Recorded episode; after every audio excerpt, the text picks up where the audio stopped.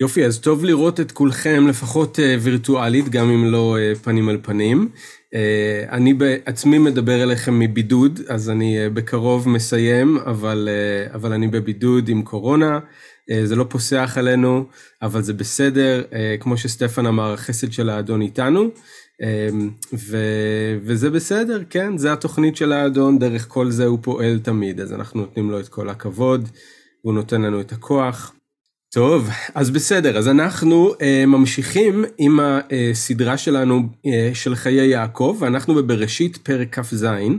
אז אחד היתרונות הגדולים של זום זה שאתם יכולים להיות בנוחיות שלכם עם כוס קפה, משהו לאכול גם, לא מפריע לי, uh, אבל uh, אתם יכולים גם לפתוח את הספר הכתובים ולעקוב איתי ביחד. Uh, אנחנו בעצם מגיעים לסיום של הסיפור הראשון שפותח את כל הרצף הזה של חיי יעקב, וכמו שאתם רואים אנחנו כמה שבועות בסיפור הזה, ויש שם הרבה הרבה דברים שאנחנו מגלים תוך כדי כשאנחנו עוברים על זה פסוק פסוק, אז, אז זה נפלא, מקווה שאתם מתברכים מזה כמו שאנחנו מתברכים, אז אתם יכולים איתי ביחד לפנות לבראשית כ"ז, ואנחנו היום בפסוק 42 עד כ"ח 9, ועם זה אנחנו מסיימים את הסיפור הראשון בחיי יעקב. אז כמו שאתם זוכרים, אה, רק להזכיר, לתת קצת קונטקסט, אנחנו היינו בפעם האחרונה עם עשיו בתוך האוהל, זוכרים? שהוא צועק והוא בוכה והוא מתחנן והוא רוצה בכוח את הברכה של אבא שלו והוא לא יכול להאמין ששוב אח שלו הצליח אה, לרמות אותו ולגנוב ממנו לא רק את הבכורה אלא גם את הברכה, למרות שראינו שזה בעצם לא, לא נכון, כי הוא בז לבכורה ומכר אותה. אבל ככה הוא הרגיש, אז הוא צעק והוא בכה, ו... אבל אמרנו שהדמעות שלו זה לא היו דמעות של חזרה בתשובה אמיתית, הוא לא הרגיש רע על מה שהוא עשה, הוא פשוט מאוד רצה לרשת את הברכה והוא לא האמין שזה נלקח ממנו. אז כשהוא סוחט מאבא שלו בסופו של דבר ברכה, זה ספק ברכה, ספק, לא יודע אם קללה, אבל זה מין נבואה על החיים הקשים שיהיו לו, ולא לא הרבה אור יש שם, אבל uh, ככה זה נגמר, ובגלל שהוא כל כך כועס, אז הוא בעצם אה, מחליט אה, לקחת את הדברים לידיים שלו ולהרוג את, את אה, יעקב, את אח שלו, אחרי שימי האבל יעברו, אחרי שאבא שלהם ימות ויגמרו עם ימי האבל. אז זה איפה שאנחנו סיימנו, ואנחנו רוצים עכשיו להמשיך מפסוק 42, ואתם רואים שכל הזמן זה נראה כאילו שהתוכנית של אלוהים נמצאת בסכנה, כל הזמן זה נראה שאנחנו במתח האם זה באמת יצליח. הברכה עוברת ל... בן הנכון, אבל עכשיו אח שלו מאיים לרצוח אותו, זה כל הזמן נראה שהכל תלוי ממש על אה, קצה של חוט, ולא ברור אם זה יצליח או לא יצליח. אז בואו נראה מה קורה היום, אה, כשעשו מתכנן להרוג את יעקב, בואו נראה לאן זה מתקדם מכאן. אז אני קורא מפסוק 42 בפרק כ"ז בבראשית. ויוגד לרבקה את דברי עשו בנה הגדול, ותשלח ותקרא ליעקב בנה הקטן ותאמר אליו, הנה עשיו אחיך מתנחם לך להורגך. ואתה בני שמע בקולי, וקום ברח לך אל לבן אחי חרנה. וישבת עמו ימים אחדים, עד אשר תשוב חמת אחיך, עד שוב אף אחיך ממך, ושכח את אשר עשית לו, ושלחתי ולקחתיך משם. למה אשקל גם שניכם יום אחד? ותאמר רבקה אל יצחק, קצתי בחיי מפני בנות חטא. אם לוקח יעקב אישה מבנות חטא, כאלה מבנות הארץ, למה לי חיים? ויקרא יצחק אל יעקב, ויברך אותו, ויצווהו ויאמר לו, לא תיקח אישה מבנות כנען, קום לך פדנה ארם, ביתה בתואל, אבי אמך, וקח לך משם אישה מבנות לבן, אחי אמך. ואל שדי יברך אותך ויפרך וירבך, והיית לקהל עמים. וייתן לך את ברכת אברהם, לך ולזרעך איתך, לרשתך את ארץ מגוריך, אשר נתן אלוהים לאברהם. וישלח יצחק את יעקב, וילך פדנה ארם, אל לבן בן בתואל הארמי, אחי רבקה, אם יעקב ועשו. וירא עשו כי ברך יצחק את יעקב, ושילח אותו פדנה ארם לקחת לו משם אישה, בברכו אותו, ויצב אליו לאמור, לא תיקח אישה מבנות כנען, וישמע יעקב אל אביו ואל אמו וילך פדנה ארם. וירא עשו כי רעות בנות כנען בעיני יצחק אביו, וילך עשו אל ישמעאל. ויקח את מחלת בת ישמעאל בן אברהם אחות נוויות אל נשב לו לאישה. אז בואו נתפלל. אבא אנחנו רוצים להודות לך על הקטע הזה שלפנינו היום ואנחנו אה, בוטחים בך שאתה אה, תדבר אלינו דרך הקטע הזה. אנחנו פותחים את הלב שלנו אליך, אנחנו מבקשים שתעזור לנו, שלא יהיו לנו הסחות דעת בזמן הזה, אלא שנוכל למקד את תשומת הלב שלנו בך כדי לשמוע מה שאתה רוצה להגיד לנו. ואנחנו יודעים טוב מאוד שאתה יכול על ידי הרוח לקחת את הדבר שלך ולהתאים אותו כל אחד ואחת מאיתנו למה שאנחנו צריכים וצריכות לשמוע. אז אנחנו מבקשים שאתה תעשה את זה, אנחנו נותנים לך את הזמן הזה, מבקשים שאתה תברך אותו ושאתה תהיה המורה והמדריך שלנו על ידי הרוח בזמן הזה בשם ישוע. אמן. אז הסיפור שלנו מתחיל עוד פעם, איך לא, עם רבקה. לא שזה מפתיע אותנו, אבל שוב אנחנו רואים שכשאלוהים בצרה, רבקה נחלצת לעזרה. לפני שאלוהים אפילו מספיק לבקש, רבקה כבר מתחילה לזוז. היא יודעת מה להגיד ומה לעשות בלי שיגידו לה. זוכרים שכיפה אמר לישוע בהר ההשתנות, אדוננו, טוב שאנחנו כאן? אז אולי גם רבקה חושבת לעצמה, טוב שאני כאן. באמת, מה אלוהים היה עושה בלעדיי? הברכה כמעט עברה לעשו, עכשיו החיים של יעקב בסכנה, זה נראה כאילו שאלוהים לא יכול לתפקד בלי רבקה.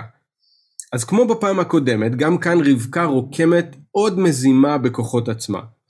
קודם היא ניסתה לעזור לאלוהים להעביר את הברכה ליעקב, עכשיו היא מנסה לעזור לאלוהים לשמור על יעקב. עכשיו אולי הכוונות שלה טובות, אבל היא לא חיה מתוך אמונה, והיא לא נשענת על אלוהים בכלל. היא מנסה לעשות את הרצון של אלוהים, אבל לא בדרך של אלוהים.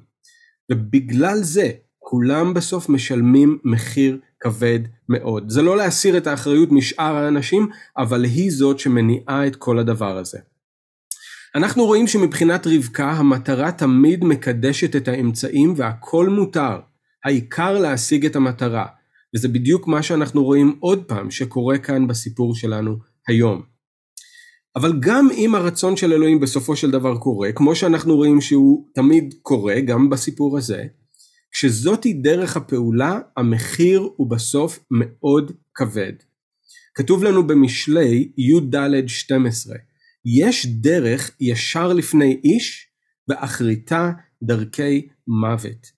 הדרכים האלה נראו נכונות בעיני רבקה, אבל האחרית שלהן בהרבה מובנים הביאה מוות. מוות למשפחה הזאת. יש דרך ישר לפני איש, ואחריתה דרכי מוות, צריך לזכור את זה.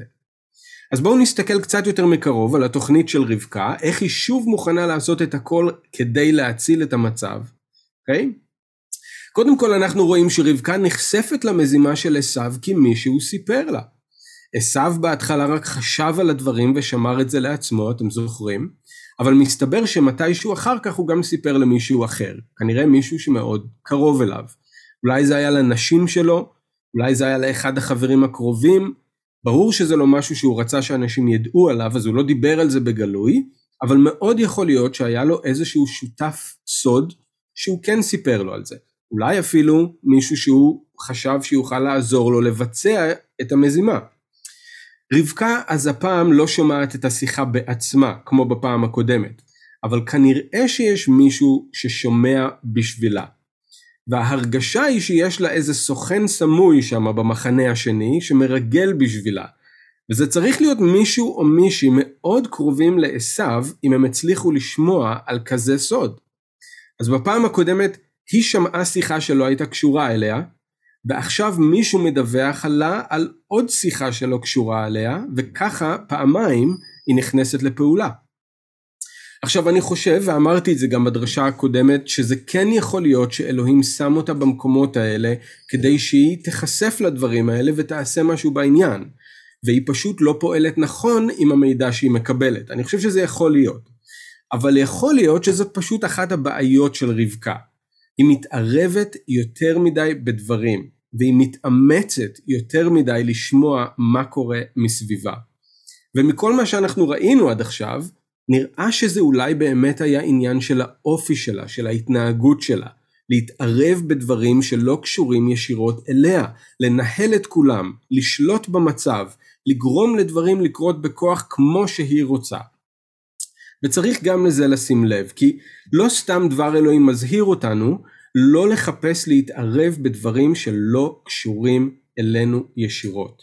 בראשונה לקיפה ד' 15 כתוב לנו שמה שלא נהיה, שניזהר לא להיות כאלה שמתערבים בעניינים של אחרים. הראשונה לקיפה ד' 15. הראשונה לתסלוניקים ד' 11 כתוב לנו השתדלו לחיות בהשקט ולעסוק בענייניכם שלכם. הראשונה לתסלוניקים ד' 11. וכמובן שספר משלי מלא באזהרות על איך אנחנו צריכים להיזהר, לא להיכנס ולהתערב בדברים שלא קשורים אלינו. אז אנחנו צריכים להיזהר, לא להיות כאלה שמנסים בכוונה לשמוע מה קורה בסביבנו, ושאנחנו לא קופצים מיד על כל שמועה שמגיעה אלינו. יש דברים שאנחנו פשוט לא אמורים לדעת. לא אמורים לדעת מהם. אם רבקה לא הייתה שומעת על הדברים האלה, מי יודע איך זה היה מתפתח. לאלוהים יש את הדרכים שלו לגרום לרצון שלו לקרות, אבל אנחנו צריכים להיזהר. עכשיו תראו מה רבקה עושה עם מה שהיא שומעת. היא לא בודקת אם זה נכון או לא, היא לא רצה ליצחק ומדברת איתו על זה, היא בטח שלא מדברת ישירות עם עשיו על זה, בטח שהיא לא מתפללת ומבקשת עזרה מאלוהים. שום דבר. כל הדברים האלה היו יכולים להיות נוחים, נכונים וטובים, אבל היא לא עושה שום דבר מהדברים האלה. היא רצה ישר ליעקב, מדווחת לו את מה שהיא שמעה, מודיעה לו שכבר יש תוכנית ושהוא צריך לעשות בדיוק את מה שהיא אומרת. Okay? אוקיי? התוכנית שלה זה שהוא יברח מהר אל אח שלה שגר בארם, יישאר אצלו כמה ימים, ואז כשעשו יירגע היא תשלח מישהו להביא אותו בחזרה. אז הנה רבקה עושה שוב את אותה טעות. עוד פעם היא לוקחת את הדברים לידיים שלה, והיא לא מתחשבת באלוהים בכלל, והיא לא מדברת בגלוי עם אף אחד על מה שקורה. היא שוב בוחרת בדרך של חשאיות ושל מניפולציה. כבר אמרתי נדמה לי פעם שעברה, זו משפחה, משפחה שאפשר לקרוא לה משפחת פאסיב אגרסיב. אף אחד שם לא באמת אומר מה קורה, אף אחד לא מדבר בגלוי, כולם מנסים למצוא דרכים לגרום לכל אחד לעשות מה שהם רוצים ולהחזיר לכל אחד באיזושהי דרך עקיפה, אבל לא מדברים אחד עם השני. ותראו שהיא גם לא מעריכה נכון את המצב. היא חושבת שזה ייקח רק כמה ימים עד שעשו יירגע וישכח את הכל. אבל הכמה ימים האלה יהפכו להיות עשרים שנה. היא גם מניחה שהיא תוכל פשוט לשלוח מישהו ולהחזיר את יעקב אליה, אבל במציאות כנראה שרבקה ויעקב אף פעם לא ייפגשו שוב, זאת הפעם האחרונה שהיא כנראה תראה אותו. ותראו שכדי לשכנע את יעקב לציית לה, תסתכלו על הדרך שרבקה עובדת, אוקיי? כדי לשכנע את יעקב לציית לה, היא גם משתמשת במניפולציה רגשית. קודם כל, היא שמה את כל האשמה עליו. שימו לב איך היא אומרת לו את זה. עד שוב אף אחיך ממך, ושכח את אשר עשית לו. את אשר אתה עשית לו. עכשיו, אתה זה שאשם. תדע לך שאתה לבד בכל העסק הזה מול עשיו, אני לא בתמונה. אתה עשית לו את זה, אתה אשם במה שקורה עכשיו. ואז היא עוד זורקת איזה שאלה לאוויר, רק כדי לצבות עוד קצת את הלב של יעקב, למה אשקל גם שניכם יום אחד? אתה לא רוצה שהלב שלי יישבר מזה שאני אאבד גם אותך וגם את אבא שלך באותו זמן, נכון? אתה לא תעשה דבר כזה לאימא שלך המסכנה. ואז היא עושה את אותו התרגיל על יצחק. היא לא אומרת לו באמת מה קורה ומה היא מתכננת ומה היא גילתה על עשיו שהוא מתכנן לעשות, היא גם לא אומרת לו במפורש מה היא רוצה שהוא יעשה, היא שוב זורקת רק ככה איזה משהו לאוויר. ואז היא נותנת ליצחק כבר לרוץ עם זה לבד, כדי שהוא יחשוב, וכולם יחשבו שזה היה הרעיון שלו, ושזאת הסיבה בעצם שיעקב פתאום קם ועוזב. ותאמר רבקה אל יצחק, קצתי בחיי מפני בנות חטא. אם לוקח יעקב אישה מבנות חטא, כאלה מבנות הארץ, למה לי חיים? הנשים של עשיו מיררו לי את החיים ונמאס לי כבר. אם גם יעקב עכשיו ייקח לו אישה כנענית, אין לי טעם אפילו להמשיך לחיות. תראו כמה רבקה מתוחכמת. היא יודעת בדיוק על איזה כפתורים ללחוץ, כי אנחנו יודעים שהאנשים האלה היו למורת רוח, כתוב לנו, גם ליצחק. זאת הייתה נקודה רגישה אצלו. ויצחק מבין מיד את הרמז, הוא יודע מה הוא צריך לעשות. עכשיו אנחנו גם רואים בסיפור הזה שזאת הפעם היחידה שרבקה ויצחק בעצם מדברים אחד עם השנייה ישירות. ותראו שאפילו כאן זה לא בכנות אלא זה סביב המניפולציה של רבקה. כמה זה עצוב, זאת התקשורת הישירה היחידה שיש ביניהם. עכשיו, רק להסביר למה בכלל רבקה פועלת ככה, למה המניפולציה הזאת היא על יצחק. ברור שהיא רוצה להבריח את יעקב משם כמה שיותר מהר, אבל היא יודעת שזה ייראה חשוד, ושזה ייראה מאוד לא טוב, שהוא פתאום קם והולך כשאבא שלו על ערש דווי. מה גם שזה היה יכול לסכן את הברכה. כי אם הבן קם והולך ככה מיד אחרי שהוא קיבל את הברכה, זה נראה כמו חוסר כבוד מוחלט לאבא שלו, ואז אולי יצחק כן יתחרט, ובכל זאת יברך את עשיו. אז היא רוצה שיהיה ליעקב סיפור כיסוי. סיפור כיסוי אמין, שלא יעורר חשד, ושזה יהיה באישור של יצחק, ושהכל ייעשה בצורה גלויה, כדי שיעקב יישאר מוגן מעשיו, והברכה לא תילקח ממנו. אז מה יותר טוב מאבא ששולח את הבן שלו למצוא כלה ולהקים משפחה? סיפור כיסוי מושלם. עכשיו זאת לא באמת הייתה התוכנית שלה, אבל זה כן בסוף מה שקורה. אז זאת רבקה. בשלב הזה אנחנו נפרדים ממנה. זאת הייתה התוכנית שלה, זאת הפעם האחרונה שהיא ככה אה, פועלת בצורה הזאת. אנחנו לא נראה אותה יותר ואנחנו לא נשמע אותה יותר. אז אני רק רוצה להגיד, כשאנחנו נפרדים כאן מרבקה, אנחנו צריכים לזכור אותה גם כמישהי שכן התחילה טוב, עם אמונה, עם תפילה, מישהי שאלוהים דיבר אליה ישירות, נתן לה דבר נבואה, מישהי שידעה מה הרצון של אלוהים, רצתה לראות שהרצון הזה של אלוהים מתממש, okay, אז הרבה דברים חיוביים לגבי רבקה שאנחנו צריכים לזכור. אבל אנחנו גם צריכים לזכור שהיא מישהי שאיפשהו איבדה את הדרך. ובמקום להמשיך להישען על אלוהים באמונה, היא הפכה להיות מישהי שתמיד מנסה לפתור את הדברים בכוח שלה ובתחכום שלה. מישהי שמנסה לעשות את הרצון של אלוהים, אבל לא בדרך של אלוהים, שבשבילה המטרה תמיד מקדשת את האמצעים. אני חושב שאפשר להגיד שהבעיה של רבקה הייתה שהיא נתנה יותר מדי קרדיט לבני אדם ופחות מדי קרדיט לאלוהים. בגלל זה היא חיה כמו שהיא חיה.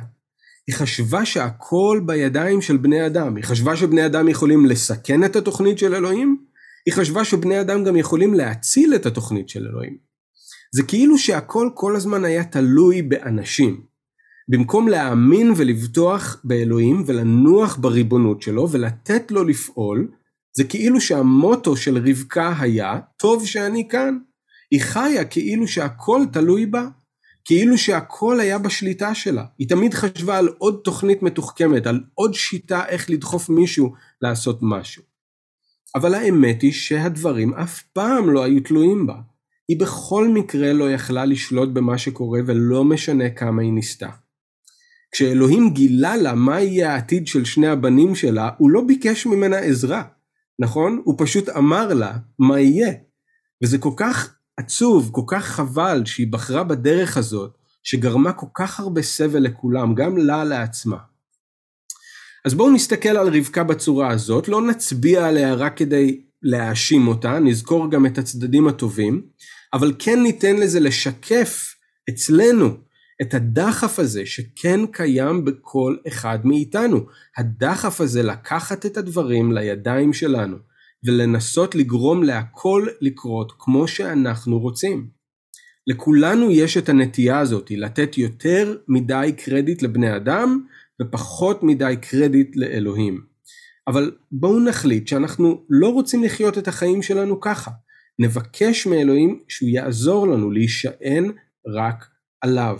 ובמקום לנסות לעשות דברים בכוחות שלנו, בכוחות עצמנו, בואו נחפש את הדרך לשתף פעולה איתו, עם אלוהים.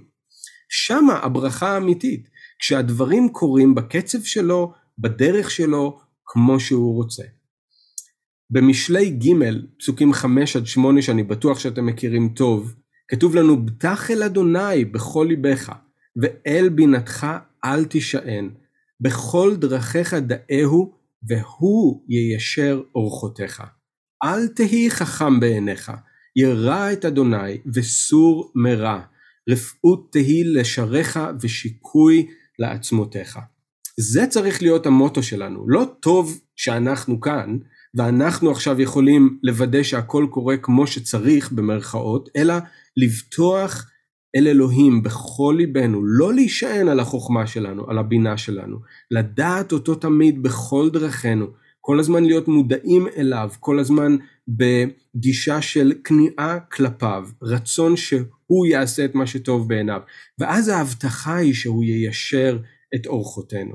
לא להיות חכמים בעיני עצמנו, כמו עם רבקה, אלא לראות את אדוני, לסור מרע, ואז למצוא את הברכה שיש בזה. אוקיי, אז רבקה גורמת ליצחק לחשוב במרכאות לבד על הרעיון המבריק הזה, לשלוח את יעקב לארם ולמצוא לו שם אישה, אבל האמת שיצחק עושה יותר ממה שרבקה התכוונה שהוא יעשה. כאן אני חושב שאנחנו מתחילים לראות שהדברים לא תמיד בשליטה שלה. הוא באמת קורא ליצחק, הוא מברך אותו, הוא מצווה עליו לא לקחת אישה מבנות כנען, אלא ללכת לפדן ארם, לקחת לו אישה מהבנות של בתואל. וזה היה יכול להיות מספיק בשביל לפייס את רבקה, זה כל מה שהיא חיפשה, נכון? אבל תראו שהוא, יצחק, לא עוצר שם. וזה הדבר המשמעותי ביותר שקורה כאן בין יצחק ליעקב. תראו שהוא גם מעביר לו באופן גלוי את השרביט של ברית אברהם. הוא אומר לו, ואל שדי יברך אותך, ויפרך, וירבך, והיית לקהל עמים, וייתן לך את ברכת אברהם, לך ולזרעך איתך, לרשת את ארץ מגוריך, אשר נתן אלוהים לאברהם. אז יצחק סוף סוף עושה את הדבר הנכון, הוא מתעשת, הוא עושה את זה באמונה, הוא עושה את זה מרצון, לא כי מישהו מכריח אותו, או מישהו הצליח לרמות אותו, או לסחוט את זה ממנו. עכשיו נכון שרבקה כיוונה את יצחק עם ההערה שלה, אבל כאן זה משהו שבא מהלב והאמונה של יצחק עצמו, לא משהו שרבקה אולי ציפתה לו או תכננה שהוא יעשה. הוא מברך את יעקב בגלוי, מול כולם, ולפי הרצון והתוכנית של אלוהים. והוא באמת שולח אותו לארם, אבל לא רק כרווק שמחפש להקים משפחה, אלא כהרבה יותר מזה. הוא שולח אותו לשם כיורש של כל ההבטחות של אלוהים בברית אברהם, ובמיוחד כיורש של הארץ המובטחת, של כנען. עכשיו זה רגע משמעותי מאוד משתי סיבות. סיבה אחת, מבחינת הסיפור עצמו. הסיפור סוף סוף מתחיל להתיישר מבחינת הנבואה לרבקה וההבטחות של אלוהים לאברהם. אחרי כל הדרמה, אנחנו סוף סוף יכולים לנוח בידיעה שהתוכנית של אלוהים יוצאת לפועל. עכשיו אנחנו יודעים שהברית תמשיך דרך יעקב והצאצאים שלו ולא דרך עשיו. זה היה מאוד קרוב, אבל הנה עכשיו הכל מסתדר ומתיישר. בהמשך אנחנו גם נראה שאלוהים בעצמו נכנס לתמונה, והוא מאשר את זה באופן אישי ליעקב בחלום שהוא חולם בבית אל. זה נגיע לזה בפעם הבאה.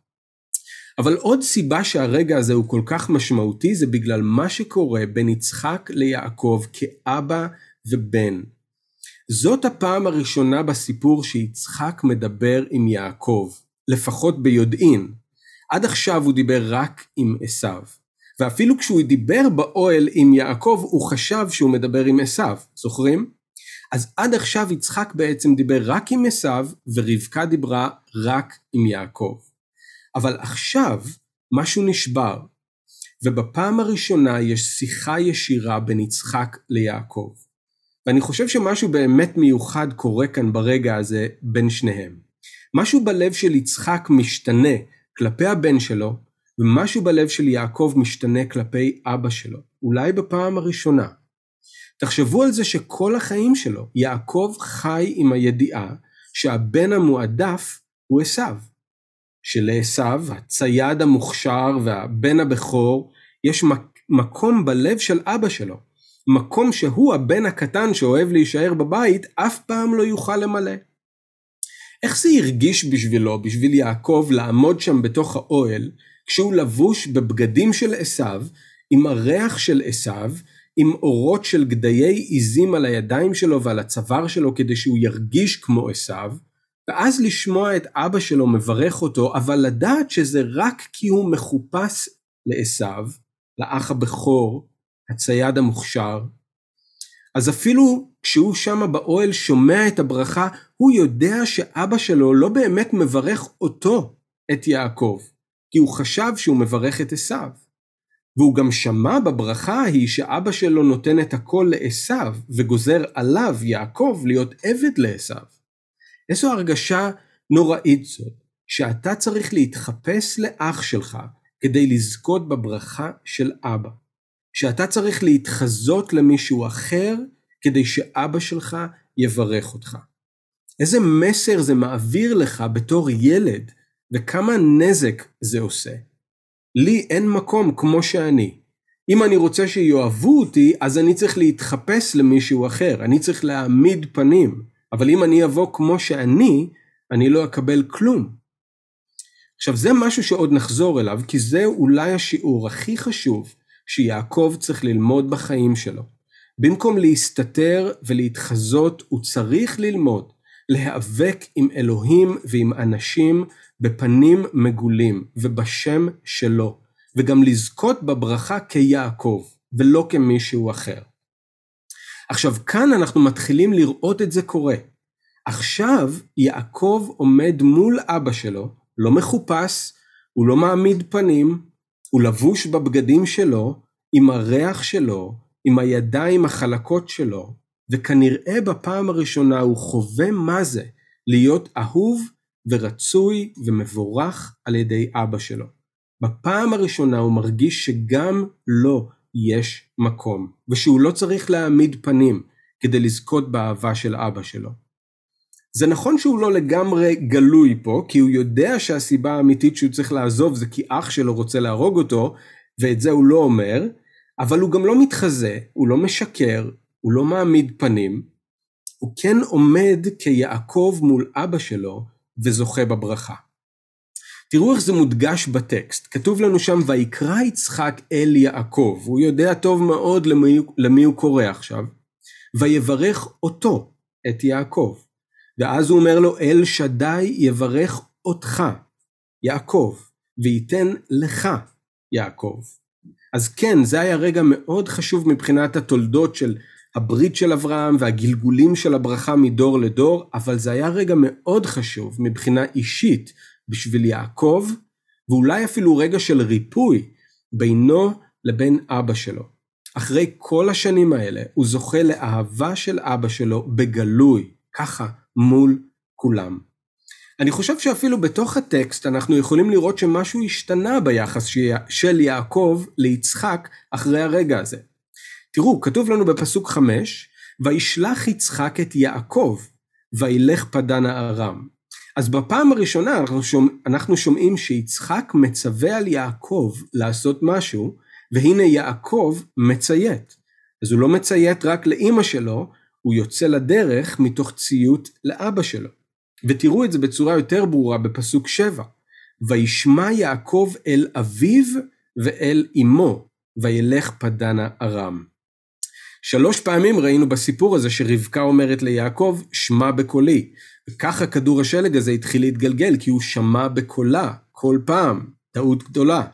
אבל עכשיו הוא שומע גם בקול אביו. ולא סתם תראו את הסדר.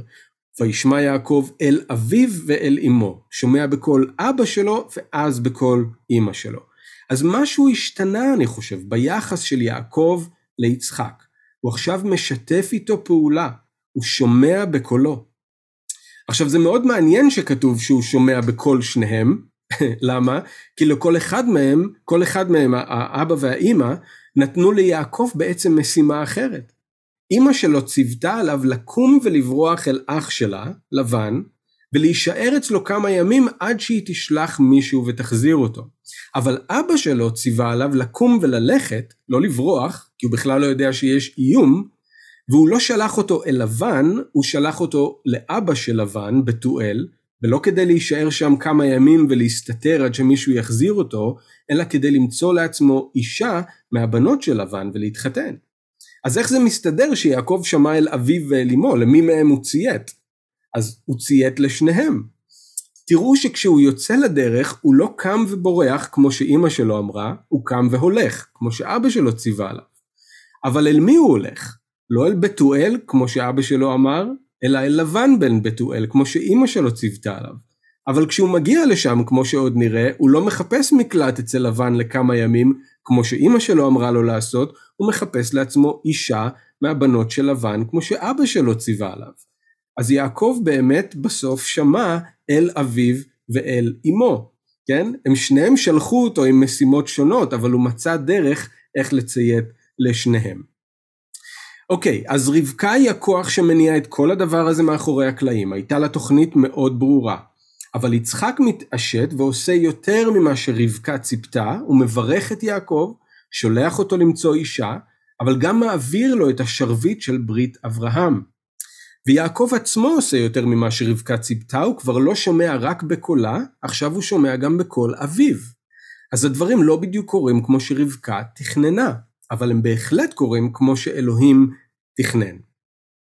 אז איך עשו מגיב לכל זה? לעשו, כמו שאתם זוכרים, הייתה גם תוכנית משלו. הוא מחכה שאבא שלו ימות, ואחרי שימי האבל יעברו, הוא מתכנן לרצוח את יעקב. זוכרים את הדמעות של עשו באוהל, כמו שאמרנו, הוא לא בכה כי הוא הרגיש שהוא עשה משהו לא בסדר, הוא לא חזר בתשובה על זה שהוא בז לבכורה, הוא צעק ובכה והתחנן רק בגלל דבר אחד, הוא רצה לרשת את הברכה. זה מה שעניין אותו.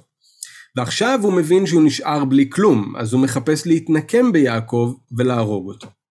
אז בזמן שעשו יושב לו שמה וחושב על הזמן והמקום שהכי יתאימו לבצע את הרצח, פתאום הוא שומע שמזמינים את כולם לבוא ולהיפרד מיעקב אחיו, כי אבא שלו שולח אותו לארם למצוא לו כלה. ואנחנו צריכים לזכור שיצחק לא יודע כלום על התוכנית של רבקה ועל הכוונה של עשו להרוג את יעקב. אז הוא לא מבין שכל זה אמור להיות רק סיפור כיסוי. אז אין מבחינתו סיבה גם להסתיר את זה או לעשות את זה מאוד מהר, זה, אין סיבה שזה לא יהיה אירוע משמח ופומבי שכולם מוזמנים אליו. אז בפסוקים 6 עד 9 כתוב לנו שעשו ראה ושמע את כל מה שקרה.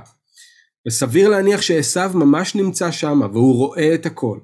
הוא רואה איך יעקב זוכה בברכה של אבא שלו, והפעם בגלוי, ומעבר לברכה הכללית הוא רואה איך אבא שלו גם מעביר ליעקב את השרביט של ברית אברהם, עם כל ההבטחות שבאות עם זה, במיוחד הירושה של הארץ. אז עכשיו יעקב מבורך כבר שלוש פעמים, נכון? בפעם הראשונה הוא זוכה בברכה של הבכור במרמה. עכשיו בפעם השנייה, פסוק אחד, הוא זוכה בברכה הכללית של אבא שלו בגלוי, ושוב בפעם השלישית הוא זוכה בברכה הספציפית של ברית אברהם. אז עשו מבין שזה שלוש אחד ליעקב, הוא הפסיד. כי עשו עד עכשיו זכה רק בברכה אחת, שגם היא לא בדיוק ברכה כמו שאמרנו, יותר נבואה על החיים הקשים שיהיו לו תחת העול של יעקב. גם זה קרה אחרי שהוא בכה וצעק והתחנן רק אז. אז מבחינת עשו המצב עכשיו הפך מרע לגרוע. ברור לו שהוא איבד את הכל סופית. הוא כמובן לא יודע שאימא שלו ואח שלו גילו שהוא מתכנן את הרצח, ושבעצם יצח... רבקה מבריחה משם את יעקב. הוא רק מבין שעכשיו התוכנית המקורית שלו לא תוכל לצאת לפועל. אבא שלו העביר עכשיו את הכל בגלוי ליעקב ולצאצאים שלו, רק הוא היורש החוקי, ועכשיו הוא נשלח בכלל רחוק אל ארם למצוא לו אישה ולהקים משפחה, אז עשו מבין שהוא נושל סופית מהירושה, אין דרך לשנות את זה או לעצור את יעקב כמו שהוא רצה. אז מה בכל זאת עשו עושה? איך הוא מגיב לזה? הוא מתחתן עם הבת של ישמעאל. למה הבת של ישמעאל? מה הקשר לכל מה שקרה עכשיו עם יעקב? איזה מין תגובה זאת ללכת ולהתחתן עם הבת של ישמעאל? אז תראו למה עשו שם לב במיוחד כשיצחק מברך את יעקב. והמיקוד שלו הוא ממש עכשיו ביצחק. אז עשו מסתכל על אבא שלו מקרוב, אז הוא רואה שאבא שלו הוא זה שמברך, הוא ראה כי ברך יצחק את יעקב, ואז כתוב וירא עשו כי רעות בנות כנען בעיני יצחק אביו. אז קשה לעשו מאוד עם מה שהוא רואה שאבא שלו עושה, זה נראה שהוא מחפש איזושהי דרך, אולי להתנקם בו על זה. אמ, בסוף הסיפור הקודם, אם אתם זוכרים, כתוב שעשו שנא את יעקב על הברכה של אבא שלו. זאת אומרת, הוא לא יכל לסבול את מה שאבא שלו אמר לו, אבל הוא לא שנא את אבא שלו כי הוא לא האשים את אבא שלו. מבחינתו, יעקב הפיל את אבא שלו בפח, לא הייתה לו ברירה.